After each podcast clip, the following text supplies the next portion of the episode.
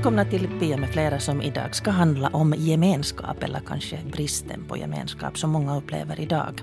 Jag börjar med ett citat från en skrift av en av dagens gäster, Thomas Rosenberg. Rubriken är mycket träffande. Från samhälle till särhälle. Eller Vilket är vårt ansvar för varandra? I begynnelsen var samvaron, sedan kom människan. Ungefär så här uttryckte sig Nils Christie en gång, en av våra spännande och kloka sociologer, apropå relationen mellan individ och samhälle. Vi är alltså intet utan vår sociala och kulturella tillhörighet.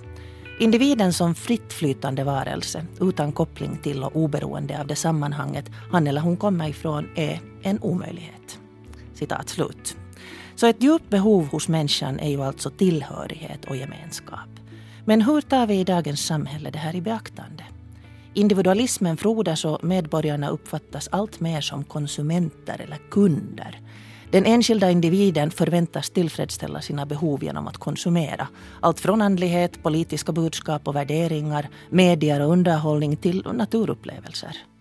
Ett business-språk breder ut sig och relationer förväntas ha en nyttoaspekt.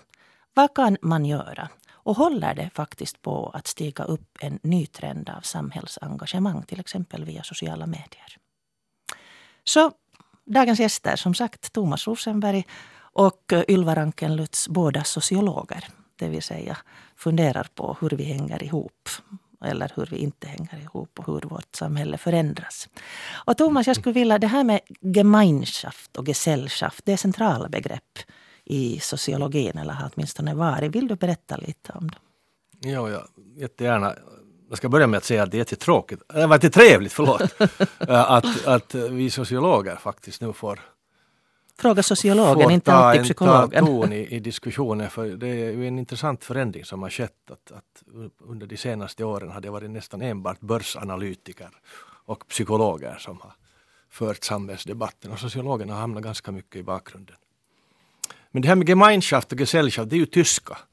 Och det, där, och det är ju på sitt sätt lite trist att vi måste använda ett tyska, be, tyskt begreppspar. Men det har mycket att göra med att det faktiskt har ansetts, inte bara på svenskt håll, utan internationellt eh, behändigt att använda eftersom det egentligen inte finns någon, till exempel på engelska eller svenska, någon riktigt bra motsvarigheter.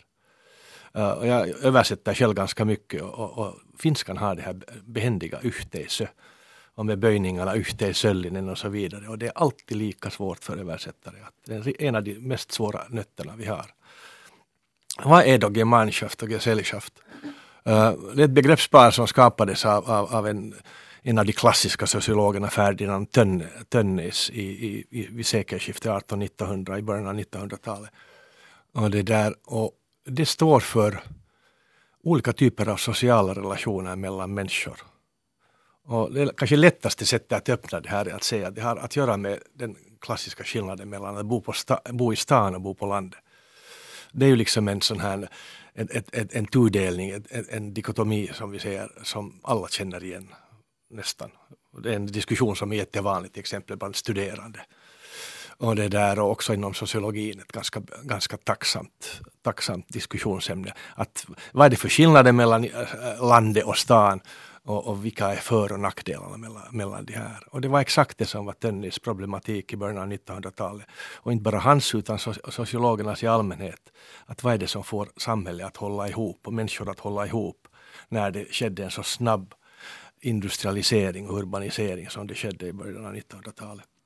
Och då, och då skapade han teorin kring Gemeinschaft, gemenskap kontra Gesellschaft som är, är, är, är den samhälle som är styrt av rationalitet, regler, som har en hög grad av arbetsfördelning där människor frivilligt ansluter sig och har rätt att både gå in och gå ut och alla är utbytbara. Till skillnad från byn, stammen, klanen, familjen där du inte kan gå in och ut hur som helst. Urtypen för Gemeinschaft är relationen mellan en mor och ett barn. Det är den starkaste Gemeinschaft som finns barnen är inte utbytbara. Vi kan inte köpa barn ännu på hyllan. Vi kanske kommer därhen snart. Men liksom den starka, det starka tvång som finns i Gemeinschaft, i byn, i, i den här relationen är någonting som enligt Tönnies alla människor behöver. Uh, ofta sägs det liksom att det finns en automatisk utveckling i samhället från, från det förmoderna till det moderna och det finns ingen väg tillbaka. Tönnis stora poäng är det här att vi alla behöver Gemeinschaft. Vi behöver alla också de här tvingande relationerna. Och har vi dem inte så skapar vi Beroende relationer. Beroende relationer. Och har vi det, de, de inte så skapar vi dem. Um, Ursäkta den här föreläsningen. Nej, ja, men det, man behöver veta vissa saker. Man behöver liksom sätta sig på kartan lite. Så jag tycker att det är jättebra. Men det här med då du jämför stan och landet. Så, um, eller klanen. Och kanske en, um, en näringssammanslutning. Så är det liksom känslorna som det är frågan om? Då? Alltså känslorna av beroende som kan vara både negativa och positiva? Jag menar. No, lite har det med, mycket, alltså delvis har det med känslor att göra, eller det är en viktig ingrediens i det här. Ta till exempel, eh, menar, ett sätt att beskriva skillnaden mellan Gemeinschaft och Gesellschaft är att, att, att se på hur vi, hur vi väljer vår arbetsplats eller, eller hur man väljer anställda. Eh, Gesellschaft, det moderna samhällets sätt att, att, att, att, så att säga sålla människor och, och fatta beslut är det att allting ska ske enligt noggrant eh, noggranna regler. Det ska finnas direktiv och regler och allt ska vara lika för alla, rättvist, öppet, transparent. Du anställer någon så är det, är det liksom examina som gäller, det är intervjuer, det är poängsättning och så vidare. Gemeinschaft är att ta hänsyn till annat. Ta hänsyn till människors... Man väljer brorsan? Man väljer brorsan, mm. äh, kanske för att han är brorsa eller för att han är den bättre. Mm. Eller man, man tar hänsyn till olika saker. Och det, båda de här sakerna har för och nackdelar. Det, det, där, det, är inte romantisering att allt var bättre nej, förr i och det är ju det som är poängen med hela Tönnis som jag tycker det viktigaste i den här, den här teorin kring Gemeinschaft och Gesellschaft. Att det är inte så att Gemeinschaft, det är att vara på landet, det är att bo i en stark bygemenskap i en liten småstad som jag gör. Att det är entydigt liksom mest av ondo. Och det moderna livet i storstan där vi alla är utbytbara och vi alla har maximal frihet och toleransen är enorm. Att det är enbart av godo. det finns plus och minus i båda. Och det är nästan alltid så, vilka begreppspar vi än tar till, så är det nästan alltid så att det som är plus i det ena, så kan också vara minus. Mm. Toleransen i en storstad, det är alltid så att toleransen är större i ett mer specialiserat samhälle, i ett större samhälle. Men toleransens baksida är ju nonchalans. Mm. Vi går förbi en människa som ligger på gatan. Eh, människor kan ligga och, och, och vara döda och ruttna och lukta illa innan någon märker det. Det här skulle ju aldrig kunna hända i ett mindre samhälle. Mm. Jag läste någon fantastisk historia mm. om någon som brukar beställa en pizza och sen när beställningen mm. uteblev så blev mm. pizzabuden oroliga och tog reda på mm. att det faktiskt då hade hänt någonting. Nå, Ylva Rankenlutz, du har forskat speciellt ska man säga också i urbana miljöer. Unga nyblivna föräldrar, hur de skapar gemenskap. Berätta lite om din forskning. Jo, alltså jag tycker det är ett jättespännande ämne, övergången till föräldraskap. För i en övergångsperiod så, så behöver man kanske en viss sorts, man behöver ett visst sorts stöd, ett sammanhang. Att det är kanske just i övergångsperioder i livet som, som, som man behöver gemenskap, tänker jag mig. Och, och eh, jag, jag, var intresserad av alltså hur, hur nyblivna föräldrar idag var, hur, varför och med vem de skapar gemenskaper. Så att eh, först så var det en studie som var online och offline, alltså i staden. Jag ville ha en, stu en studie som handlade om, om online communities.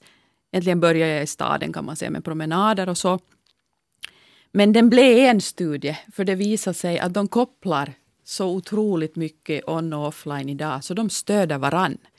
Och, och det blev liksom, det blev, det blev en, en sån där aha-upplevelse. Så konkret? Ja, verkligen. Ja, men berätta. Ja, det. konkret. Okej, okay, ja, ja, det, det ledde sen till att jag forskade i eh, mammapappa.com som är en finlandssvensk det är mycket mammor, mest mammor där, fast det heter mamma pappa. Jag försökte få tag på några pappor, men de ville inte uttala sig i det sammanhanget i alla fall.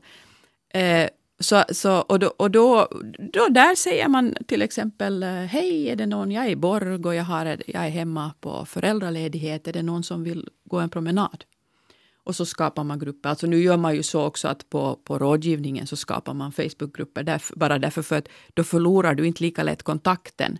Jag vet att det har kritiserats för alla hör inte till Facebook men då kan man hitta andra sätt. Man kan också ha sms-kedja eller en sån här. Så det, det är liksom det att då kopplar man just online och offline. Och det, det är hemskt spännande, att de, det är jätteinnovativt. Och sen också mammor som sitter hemma, ofta är det mammor, eh, kanske om, eh, om du är ensamstående, pappor kan, kan ju förstås också vara det. För mig blev det så att den här studien faktiskt öppna, det som öppnade upp sig blev mera intervjuer och samvaro med mammor av många olika orsaker. Men om du är hemma på kvällarna, dina barn sover och du vill ändå vara i en gemenskap, då sitter de på mamma pappa.com till exempel. Det här är en del, jag säger inte alls att alla gör det, men de som jag använde i den studien var ju alla, jag gjorde ett eget liksom forskarrum på mammapappa.com dit jag bjöd in dem att prata om de här frågorna.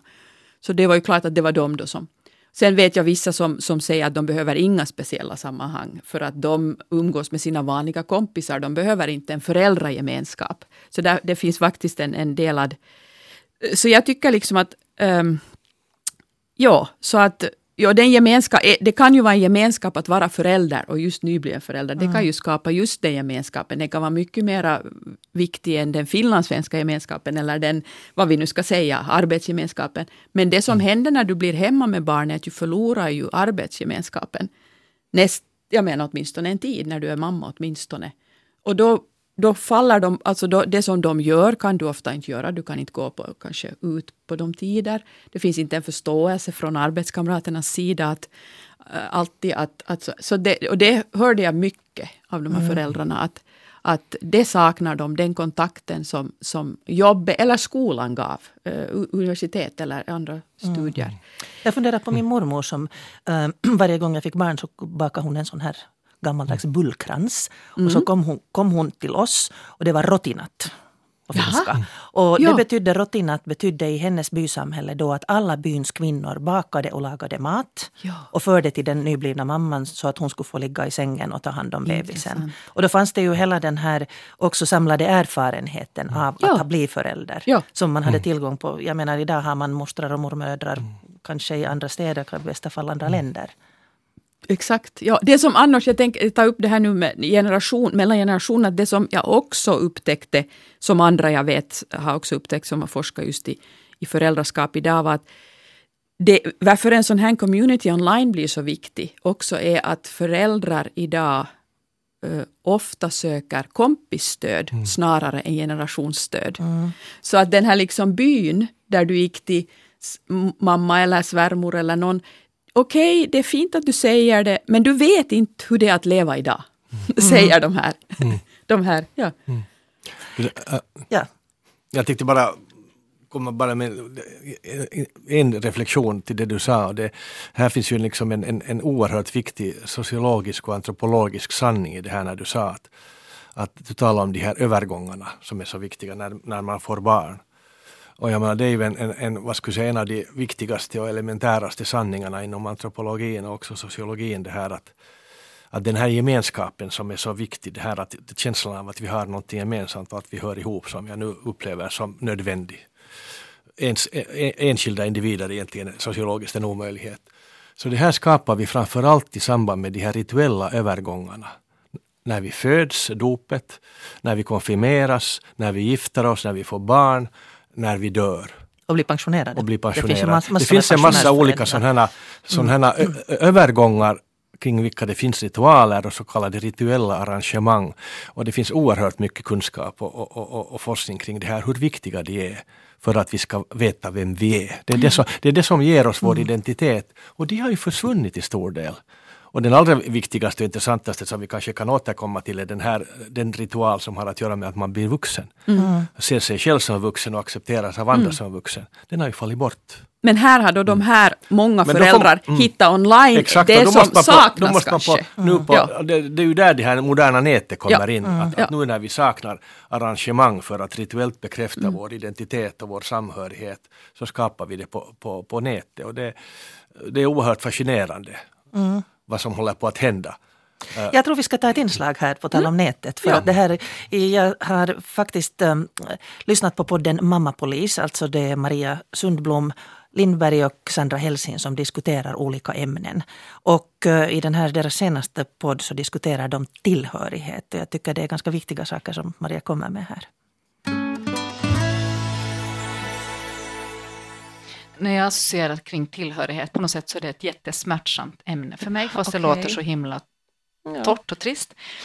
Men den där tillhörigheten och, och samhörighet, jag tänker att det finns liksom nästan ingenting som har varit så djupt i mig som längtan efter tillhörighet och Mm. samhörighet.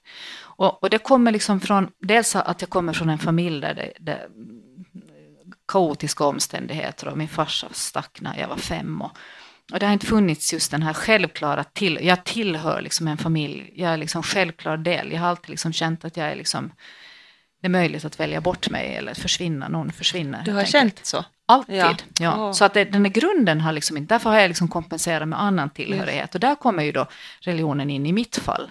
Mm. Att, att första gången som jag var, kände sån här jättedjup tillhörighet, så det var på mitt konfirmationsläger. Mm.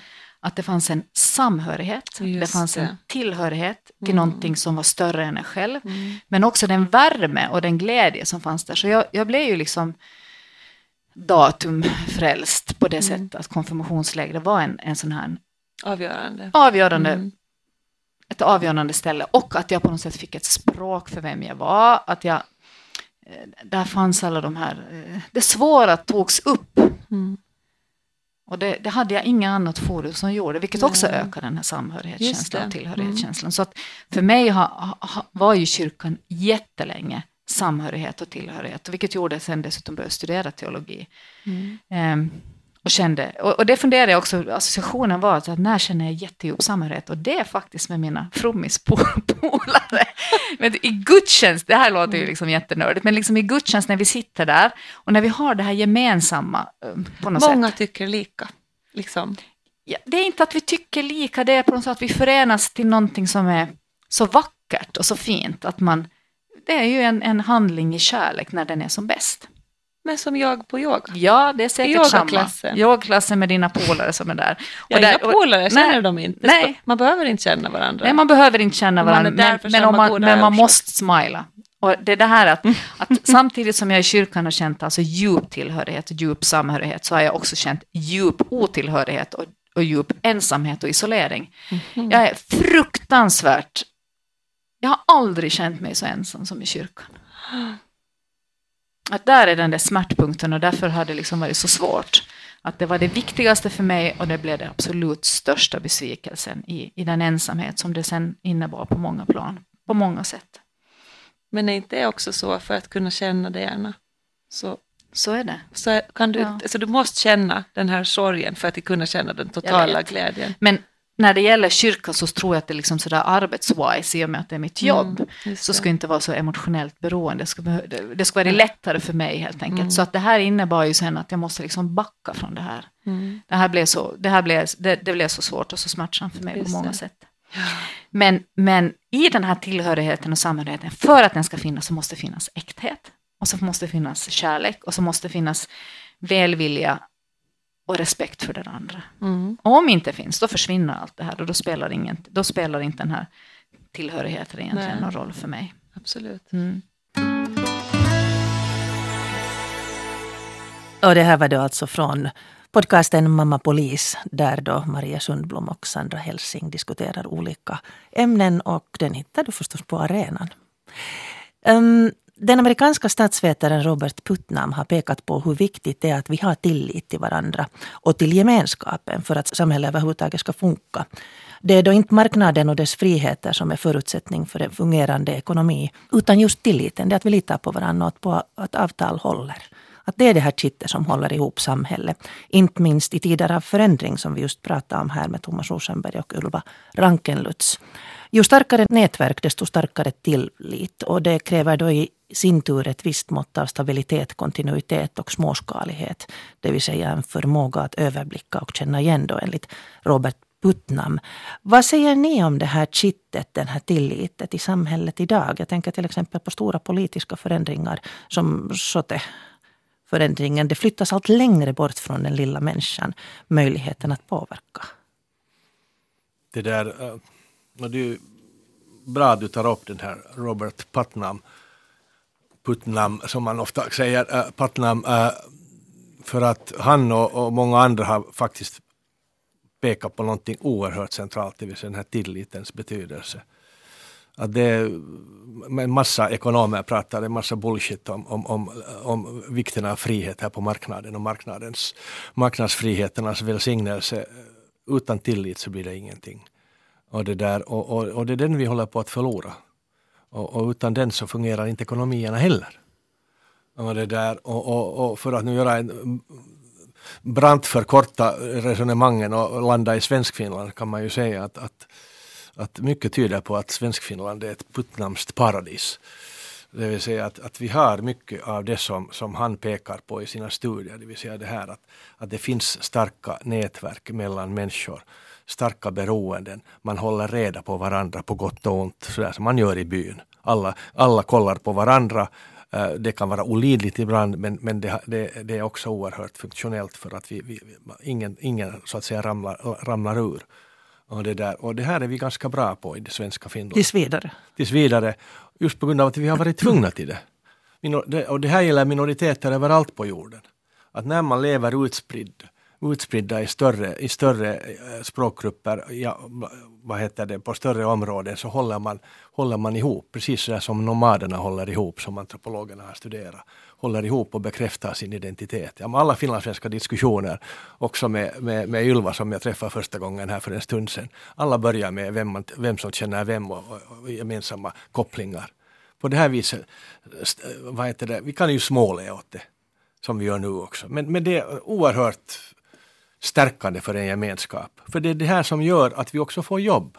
Det finns alltid någon som känner någon som, som får det att fungera och, och, och som, som, som, kan hjälpa till. Det kan ju vara olidligt ibland. Men det här är bevisligen många forskare, framförallt finska forskare, har visat att, att vi faktiskt på många, nästan alla så att säga variabler, dimensioner, så, så, så har den, den här liksom, det att vi håller ihop och har den här tilliten till varandra en ögonöppnare för mig var det här, det var någonting som du skrev, som jag liksom insåg att i ett annat samman, i en, i en i äldre bysammanhang så skulle jag inte ha varit Pia Abrahamsson, utan jag skulle ha varit Abrahamssons Pia. Mm, exakt. Och det på något sätt säger tycker jag ganska mycket mm. vad det är Om man identifierar dig inte som Pia utan som att du är en av Abrahamssönerna, på gott och ont. Ja. Man kan ha en massa fördomar mm. om Abrahamssönerna. Herregud, din pappa, ja. din farfar, din mormor och moster. Och, ni var ju alldeles hopplösa. Men att det i alla fall gav dig en identitet. Mm. Sen, sen äh, tänker jag, ja, det, det, det, är ju inte liksom då det finlandssvenska och det är inte språket som, som gör att vi, vi på något vis är speciella, utan det är just som du säger, det kanske minoriteten då i så fall, eller något mm. sånt. Jag har själv, eh, upp, jag är uppvuxen i Eknäs, har, har bott då i, i mindre gemenskaper i Eknäs, i kollektiv kommunitet och så. Men så har jag också varit med om att vid ett flertal tillfällen måste från noll skapa min egen mitt eget sociala kapital, om man ska använda det begreppet, eller gemenskaper. Och det har varit otroligt befriande. När du har flyttat till ja, ett ställe? USA, mm. Eh, då var det Philadelphia, det var mindre städer också. Så där. Eh, då bodde vi dessutom i, i, i, en sorts kollektiv, men sen var det mindre städer i USA, i Boulder till exempel, så måste vi börja från noll och hitta jobb och allt. Och det var enormt befriande. Från en, för en som kommer från, från, från en så ändå tät liksom, så, social ja, det är kontroll, det är jantelag, det är allt möjligt som är den där sidan som ändå nog också är betryckande. Eh, Barry We um, Wellman, Wellman heter han, har, har sagt befriande, um, befriande gemenskap, alltså uh, liberated uh, community. Så, som på något vis då kunde jag skapa, och jag tror att, det, att vad jag har fått som är jätteviktigt, har jag funderat på nu de senaste dagarna, med mig från det här otroligt starka, både kulturella kapitalet som jag ju också har fått genom mina föräldrar och så vidare, och det sociala kapitalet, det är att ha förmågan att skapa gemenskap vart jag än kommer. Och det är väl liksom... Ha verktyg. ja, mm. det är ett verktyg. Det är väl om någonting, liksom, någonting vi ska ge våra barn. För då kan man liksom, och jag märker det att det är inga problem för mig att komma till Boulder och skapa min community.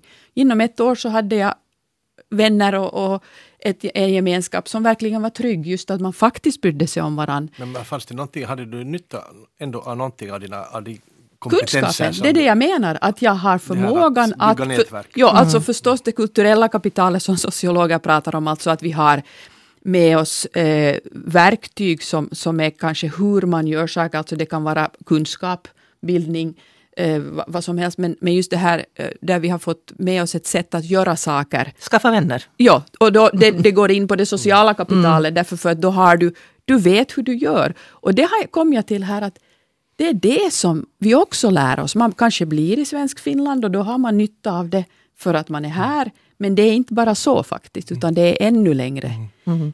Här måste jag be dig Thomas berätta, vi har också en gemensam bekant, fröknarna Sjöblom.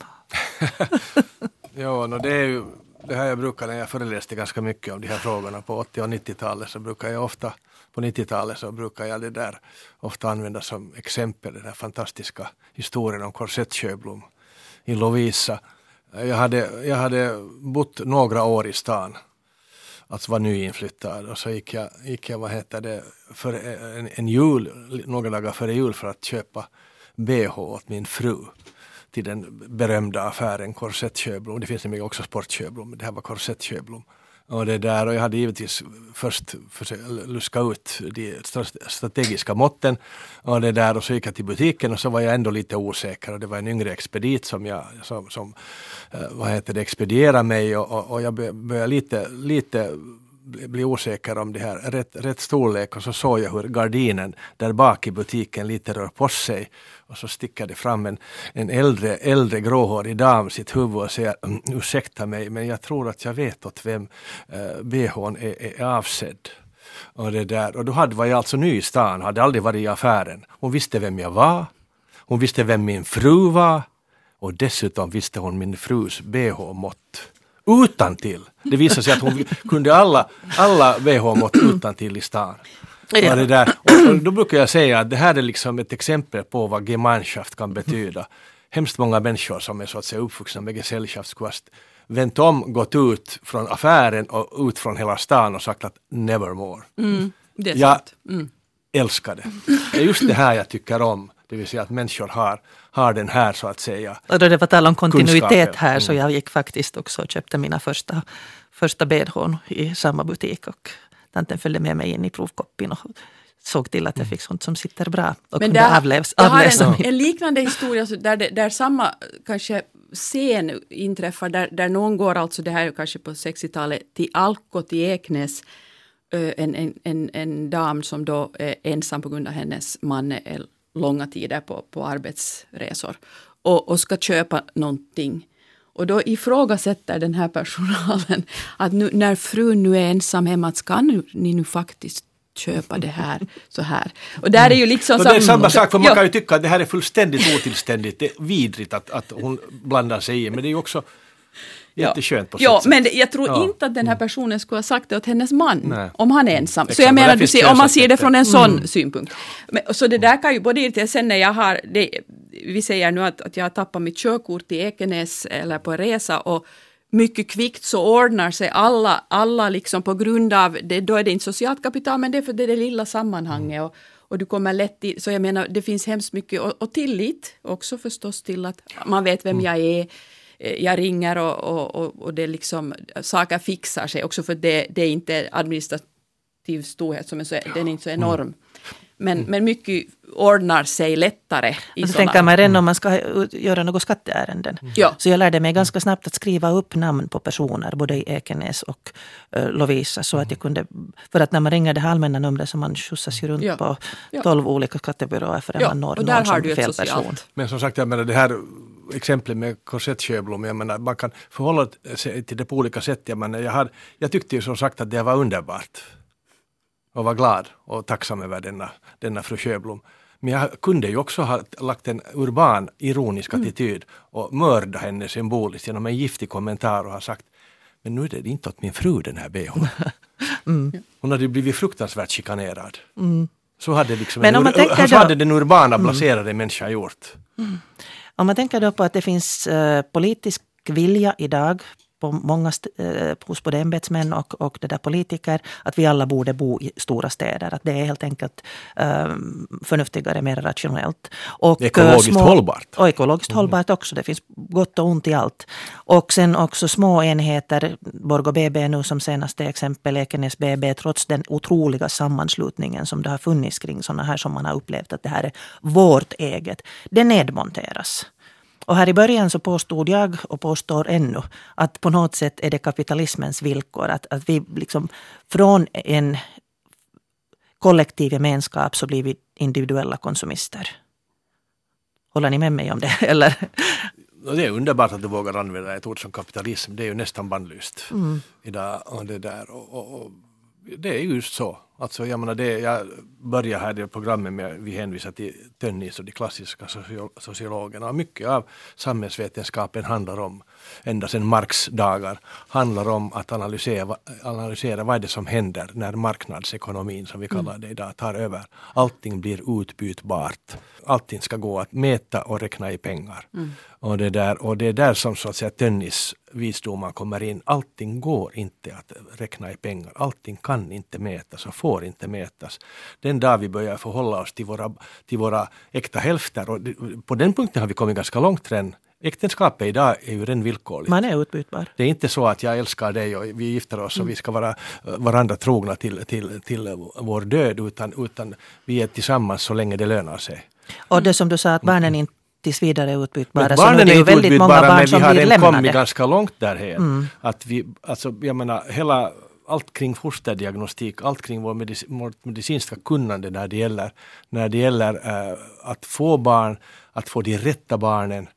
Så där har kommit den här... Eller liksom, orka hålla dem. Exakt. Där har den här man liksom, ett nytt förhållande, det är ju ganska vanlig historia det också. Den rationalitet kommit in oerhört mm. mycket och vi har kunnat börja betrakta också till och med våra barn och våra föräldrar som utbytbara och då är nog fanlös. Mm. Och det här med vinster, i, alltså i Sverige var det ju en enorm också debatt om det här med vinster i välfärden som, som blev stor.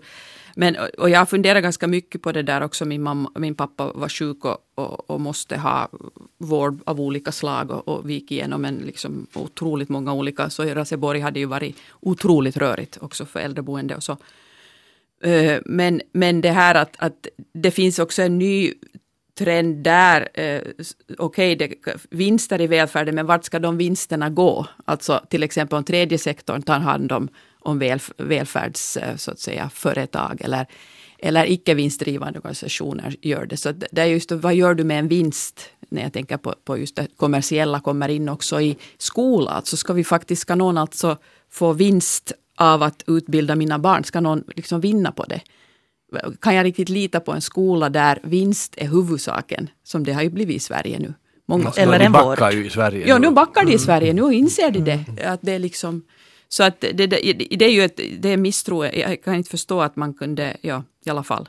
Men det här marknadsekonomins språk har ju kommit in mm. på väldigt många. Visst. Då jag lyssnar på på nyheter, då jag lyssnar på intervjuer, så det här språket är ju väldigt ja. likadant då det gäller vård. Det är kunder. Det är kunder, vi är alla kunder. Och, och, det och vi där, köper service. Ja, och mm. vi framställer en produkt som vi paketerar och ja. Eh, funderar på hur den ska spridas. Att det är mm. liksom har tagit över. Och jag är rädd för det att om det tar över språket så tar det också över tänkande. Det där, ja, men nu ska vi kanske inte förirra oss in i äldrevården här, mm. men, men, men det är ju oerhört liksom tragiskt att vi har ett, vi, vi är nu i en situation då, då, då de så kallade experterna och, och statsmakten i, i samarbete med varandra har, har, fått till stånd en situation då vi har beslut på att helt nedmontera äldrevården på mm. anstalt. Alla institutionsplatser, också min egen eh, kommun Lovisa, alla äh, långvårdsplatser bort, också fast vi har haft ett fantastiskt sjukhus med fantastiska avdelningar, ganska nya avdelningar, bort. Och vi har ju alltså regler för att, är det 93 procent som ska bo hemma vill jag minnas. Mm. Och jag menar, det är en fruktansvärt hög procent som ska bo hemma för att det sägs att folk ju vill bo hemma. Vi vet mm. ju vad det betyder. Mm. Uh, som jag nämnde åt det här för det programmet här, uh, att uh, det finns nu på Facebook här för några dagar sedan kom, ett, kom en, en, en diskussionstråd där det var en, en kvinna där i, i min kommun, eller i Pärno, som, som konstaterade och frågade att finns det andra här som tillsammans med, med mig vill skapa ett äldreboende? Mm. Och omedelbart så blev det en lång diskussionstråd kring det här att människor vill bo på ett ålderdomshem så att säga. Och jag har själv sagt i vårt fullmäktige att jag vill bo med gamla gubbar på ett ålderdomshem när jag blir gammal och inte ensam. Så Men att- det får ja. man inte idag. Det Ja. får man inte säga idag. Men det, ja, det är intressant. På samma gång finns det en trend nu, till exempel trend och trend, men det finns jättepositiva eh, exempel på i Eknäs håller det på att skapas ett alternativt boende för, för jag tror pensionärer uppåt. Eh, och i, jag har sett i, i Sverige spännande sådana också. Och sen och också den här trenden som vi kanske kommer in på nu som ändå är, tycker jag är jättepositivt, att dela är det nya äga. Att den trenden finns på samma gång. Där finns bilpooler, där finns eh, ska vi säga, sk- skåp i, i, i hyreshus där du får liksom använda verktyg. Eller du kan, jag har också hört om ett ställe som hade på Facebook en lista på vem som har vilka verktyg. Alltså vad är smartare än det? Så det finns liksom både det här med att allt blir kommersiellt och alla små, allt räknas i, i, i, i just i, i, i Eurocent. ja. No, det har ju lite Men- att göra med det här grundläggande så att säga sanningen att människan klarar egentligen inte av det, det utpräglade Gesellschaft så att säga, Mm. för att tala med Tönnis. Vi klarar inte av den här friheten. Du har skrivit om, Mm. om olägenheter, alltså att om man inte det här beroendet av tillit, beroendet av gemenskap är så grundläggande att får vi inte det så skapar vi till exempel andra beroenden. Nå, det är ju lätt att generalisera men, men, men mekanismen är nog just den ganska, ganska uppenbart att människan har ett oerhört starkt behov, behov av beroende.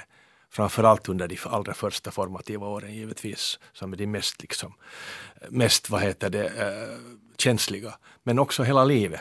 Och det där, behöver, vi, behöver vi dessa beroenden och har vi dem inte så skapar vi dem. Destruktiva beroenden. Ja, men det mest kända exemplet är ju givetvis olika typer av, av, av rusmedel. Alkohol, droger, men också shoppande, sex. En massa obsessiva beteenden, tvångsmässiga beteenden som vi skapar för att vi, vi, vi skapar så att säga konstgjorda be, beroenden. Och det är ju exakt det som AA, Anonyma Alkoholister, den här rörelsen från USA, har liksom hiffat bäst av alla. Att för att bli kvitt ett beroende så kan du inte gå den rationella vägen och tro att du har kontroll, få, få kontroll över ditt, ditt, ditt alkoholbruk till exempel. Utan enda sättet att bli kvitt alkoholbruket det är liksom AAs stora hemlighet och framgångskoncept. Enda sättet att bli kvitt det här beroendet är att få ett starkare beroende istället. Och detta beroende är egentligen församlingen i form av en AA-grupp. Alltså det är en liten grupp som håller tätt ihop. Alla är anonyma. De sammankommer regelbundet och människor är ofta i de där grupperna många år. Det är deras församling. Och, och deras Gud är det att de, de talar inte om Gud, Nej. alltså i normalt Men men man talar om en högre makt. Det är Ja. precis samma sak men man får inte säga Gud. Det är en högre makt som alla tillber för att villkoret för att du ska bli, bli en nykter alkoholist, alko, AA utgår ifrån att du aldrig slipper alkoholen, du blir en nykter alkoholist. Villkoret för att du ska slippa det här är det att du blir beroende av någonting som är ännu starkare. Människor. den- Människor, den här gruppen.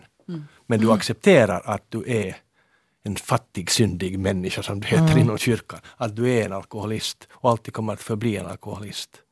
Och det här har liksom AA faktiskt förstått bättre än egentligen någon annan eh, vad heter det, behandlingsform.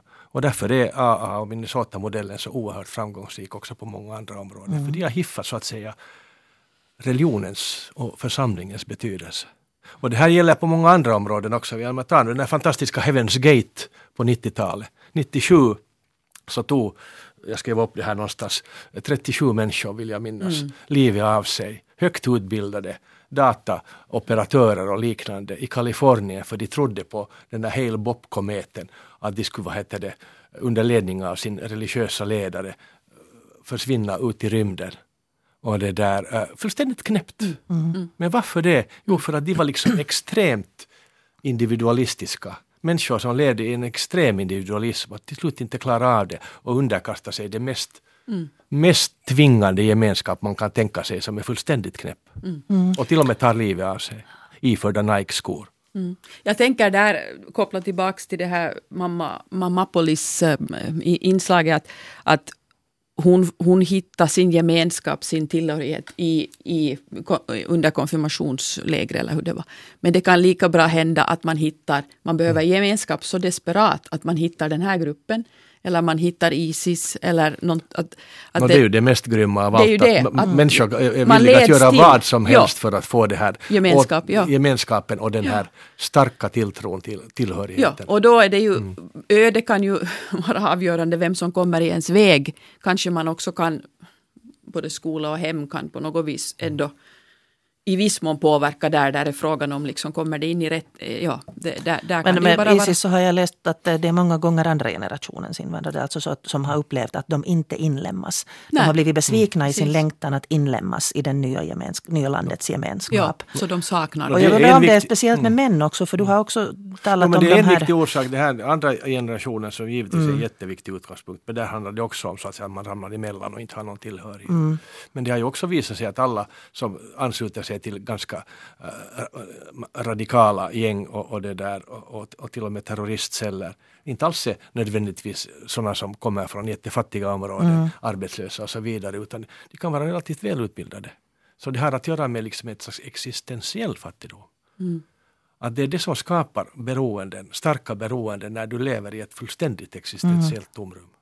Så att säga helt, helt tappa. Som finnen säger, ihmisen kaipaus, mm. ihmisen luo. Mm. Att det, um, också tänkte jag, du tog upp det här med, vi har nu många gånger i radion pratat om de här Soldiers of Odin till exempel, men du tog upp den här manliga längtan med, med liksom manliga förtecken då.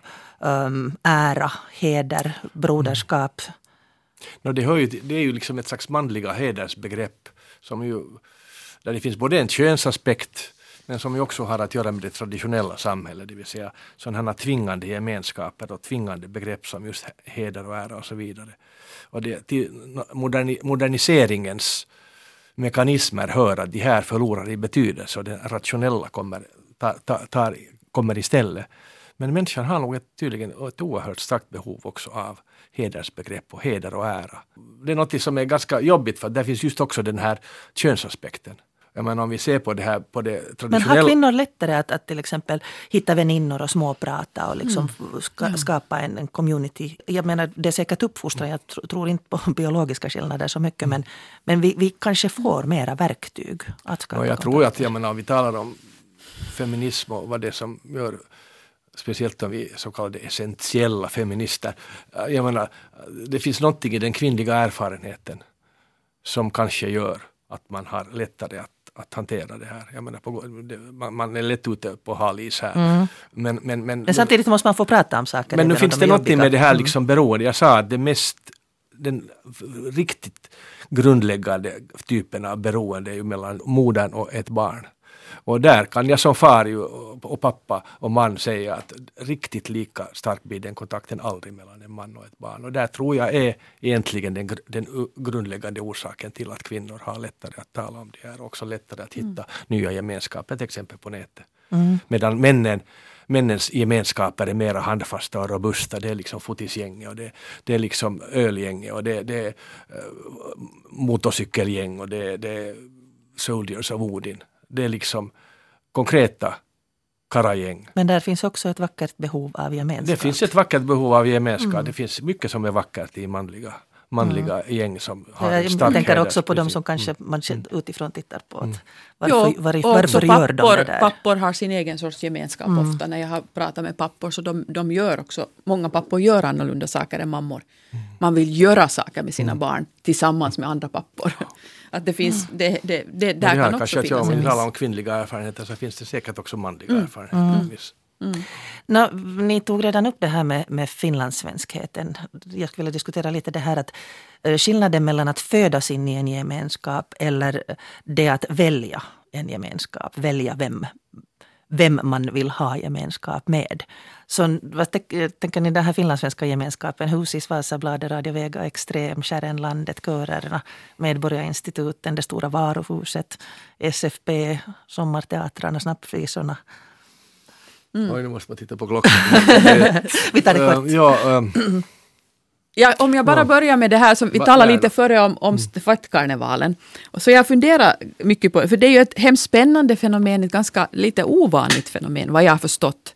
Och, och där kan man ju kanske ofta se, se, tänka att det, det, är ju ett finlandssvenskt fenomen. Men det, det, det, det, ju, det har ju ingenting med det finlandssvenska språket, möjligen minoriteten har det att göra med. Och sen att det sänds på, liksom, i media så vi kan alla Mm. vara med och sådär. Men jag tänker mig att, att, att det, det är liksom att vi ibland kanske kopplar vi också något finlandssvenskt till någon, ett, ett, ett, någonting som, som, eh, som är, kan vara mycket mer allmänt. Till exempel hur skulle det vara med ett sådant experiment att man skulle ha många språkgrupper på en stafettkarneval. Alltså det skulle kanske ge ännu ett stadie av gemenskap och dessutom bygga broar. Så att jag ser inte liksom där till exempel, för det ser vi som ett finlandssvenskt fenomen som är jätteviktigt. Eh, ja, du, kan, du hade också Ja. stafettkarnevalen som...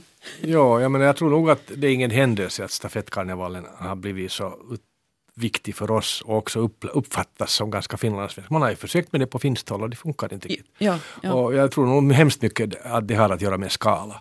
Att, att Jo, men jag- jag menar i mindre skala. Finlandssvenskarna, vi är just så många att, att det inte blir olidligt. Mm. Det är inte en riktigt liten by. Alla känner inte varandra. Det är ju en av de f- värsta myterna om Svenskfinland, det här att alla känner varandra. För det gör vi inte. Jag hade inte ens träffat dig. Nej. Och det där, eh, men vi är ändå så pass få att vi har den här, att vi kan skapa de här gemensamma arenorna. Och det där- jobbas ju ganska mycket och det jobbas dem. mycket med dem och Inga det dem har jobbas med- medvetet Ja. Mm. med de här. Och vi ska ju inte glömma att stafettkarnevalen är en medveten produkt. Uh, Lucia är en medveten produkt. Boklubben.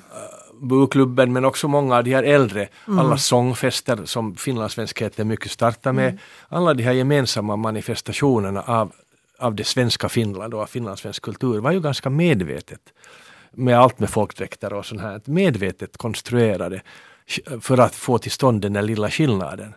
För att det märkliga med, med, med, med svenskar och finnar är ju i ett, ett internationellt perspektiv det är att vi är oerhört lika varandra. Och därför måste man skapa en skillnad. Och, och hela, ett av mina nu främsta så att säga budskap har alltid varit när vi diskuterar finlandssvenska frågor att ja visst, finlandssvenskheten är konstruerad på många sätt. Skillnaderna mellan svenskspråkiga och finskspråkiga är delvis konstruerade. De finns ju inte ens genetiskt. att- Men de har fungerat.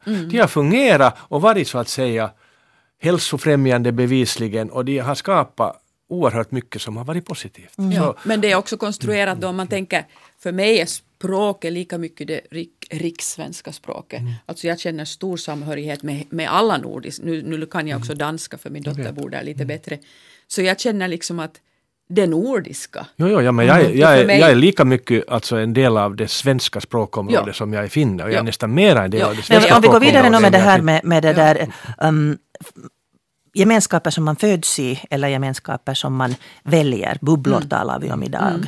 Att vi, vi liksom, hur mycket är det fråga om att en gemenskap som man väljer själv exkluderar? Alltså att det bygger på att man exkluderar någon. Att det här är vi, vi är inte ni. Och då har vi gemenskap med varandra.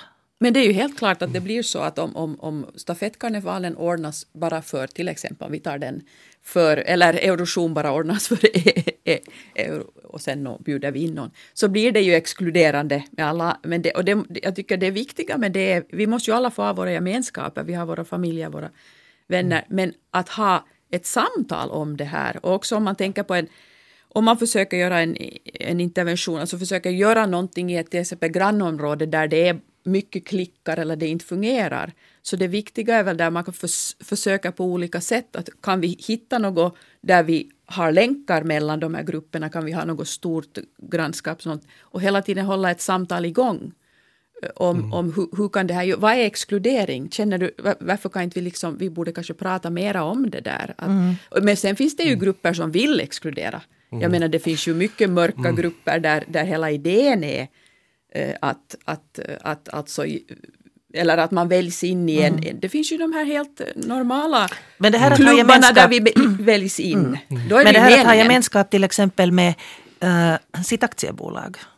Radiohuset hade en, en um, intervju med, med två kvinnor som bor i, ett, i Trevallgård i en, en, en, en liten gemenskap, alltså där det är flera lägenheter, men de har till exempel gemensamt vedlider, de har en gemensam Facebookgrupp där de kan fråga att råkar någon ha grädde hemma. De sköter trappuppgångar, de planterar på gården. Och det är ju då inte människor som man har valt, utan det är ju människor som man då av omständigheters tvång lever nära. No, det, Jag tycker det här är något jätteviktigt det här med, med frihet och tvång för att uh, när du sa att, uh, att välja gemenskap och inte, mm. inte exkluderande. Ja, men jag tycker ju nog att en av, av nu så att säga tennis och sociologins visdomar är där är det att, att allt kan vi inte välja. Det finns mycket sånt som vi faktiskt föds in i och av omständigheterna lever i. Och det är ju det en av modernitetens illusioner, att vi kan göra oss kvitt, äh, kvitt alla dessa beroenden av gemenskaper som vi, som vi liksom föds in i eller kommer in i av omständigheterna. Äh, jag menar, ta nu med skolan till exempel. Jag menar, det är en oerhört viktig sak och en av de kanske grundorsaken till våra PISA-resultat är ju uttryckligen att vi har en gemensam skola för alla, att vi tvingas vara tillsammans också med, med människor vi absolut inte skulle vara tillsammans med. Jag menar, vi kan alla tänka tillbaks på vår, vår skola. Mm. Jag menar, många av dem vi kommer bäst ihåg och kanske har lärt oss mest av är människor vi aldrig skulle ha varit tillsammans med och lärare vi aldrig skulle ha valt om vi skulle ha fått välja själva.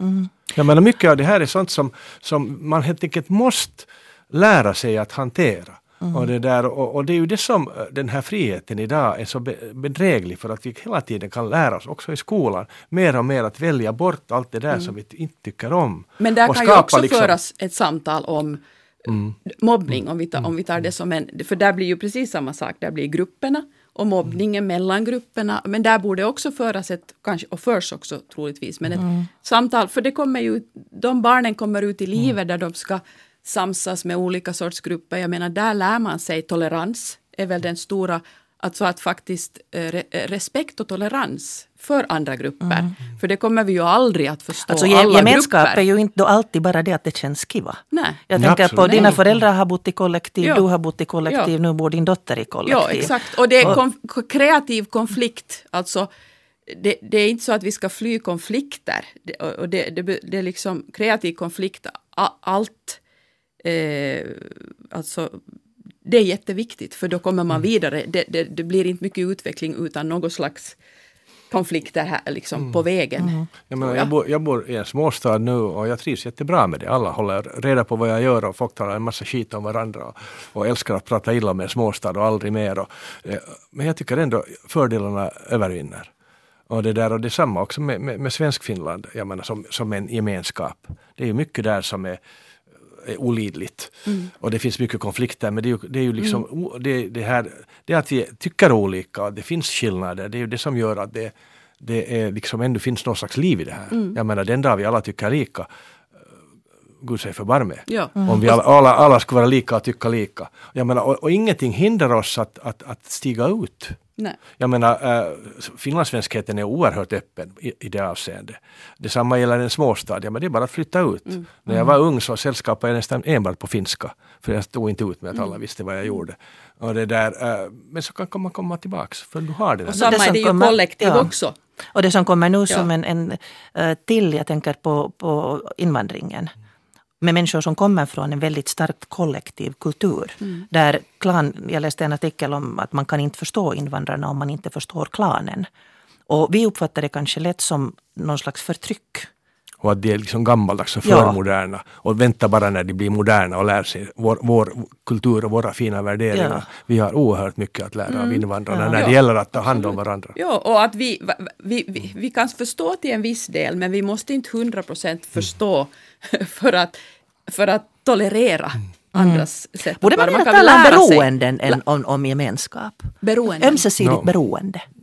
Gärna nog, men att nu är ordet gemenskap något, jag menar, mm. behöver vi det, det också. Det, men jag tycker att gemenskap ofta ger en sån där känsla av att det är det där kiva och mysiga. Jo, beroende vill vi kanske, det är mera negativt, kanske det är någonting som mm. vi inte vill. Mm. Och det här gäller ju på hemskt liksom, olika nivåer. Jag menar, en av, tycker ett begreppspar som jag tycker att är oerhört fruktbart är det som den norska statsvetaren och filosofen Skirbeck har, har. Han talar om god och ond nationalism. För när det gäller liksom tillhörigheter till, så anses ju ofta nationalism vara en styggelse, någonting som vi egentligen borde komma ifrån. Att det är någonting som har skapat enbart onda saker. Detta att människor äh, känner gemenskap och stark gemenskap för att de tillhör samma nation och talar samma språk. Men all erfarenhet visar att nationalismen äh, också har en god sida, det vill säga det här att du kan vara stolt över ditt folk, över din kultur, över ditt språk, över din flagga till och med. Mm. Äh, så länge den hålls liksom på, på en rimlig nivå. Om, det, om du fråntas den här stoltheten så då uppstår den onda nationalismen och det är ju det vi ser i det gamla före detta Sovjet. Mm. Alla gamla Sovjetstater är nu extremt höga nationalistiska och har en ganska starka drag av ond nationalism. Det vill säga det att nationalismen får en tråkig, tråkig så att säga, um, tråkiga uttryck just för, för att har, den har hållits tillbaka. Mm. I Sovjet för, för, för, förbjöd man ju de olika regionerna att prata sina egna språk och ha sina egna kulturella tillhörigheter. Det slutar alltid med förskräckelse. Ja, där är stor skillnad kanske mellan alltså nationsgränser. Är ju, det är en, en mm. helt annat men mm. hur viktiga de är, det är tillhörigheten med, jag menar, och det är att, att svenska för mig går absolut över nationsgränserna. Exakt. Ja, det, det är inte nationen som är viktig. Talar, alltså, ja. Illusionen om enspråkiga ja. nationer är en styggelse. Det är en romantisk styggelse från 1800-talet. Nationer kan ha, bestå av, nästan alla nationer, stater består av flera språk. Men den här att vi har någonting att vara stolt över är jätteviktigt. För att jag, men jag är stolt både över att vara finländare och, och tillhöra en, den svenska kulturgemenskapen. Och världsmedborgare. Och det också. Här måste vi avbryta, klockan håller på att bli mycket. Tack Ylva Ranken Lutz, tack Thomas Rosenberg. Du som har lyssnat på det här, om du har tankar som du vill dela med dig så skriv till mig pia.abrahamssonsnabelayle.fi. Och vi behöver alla varandra för tillsammans är vi starka.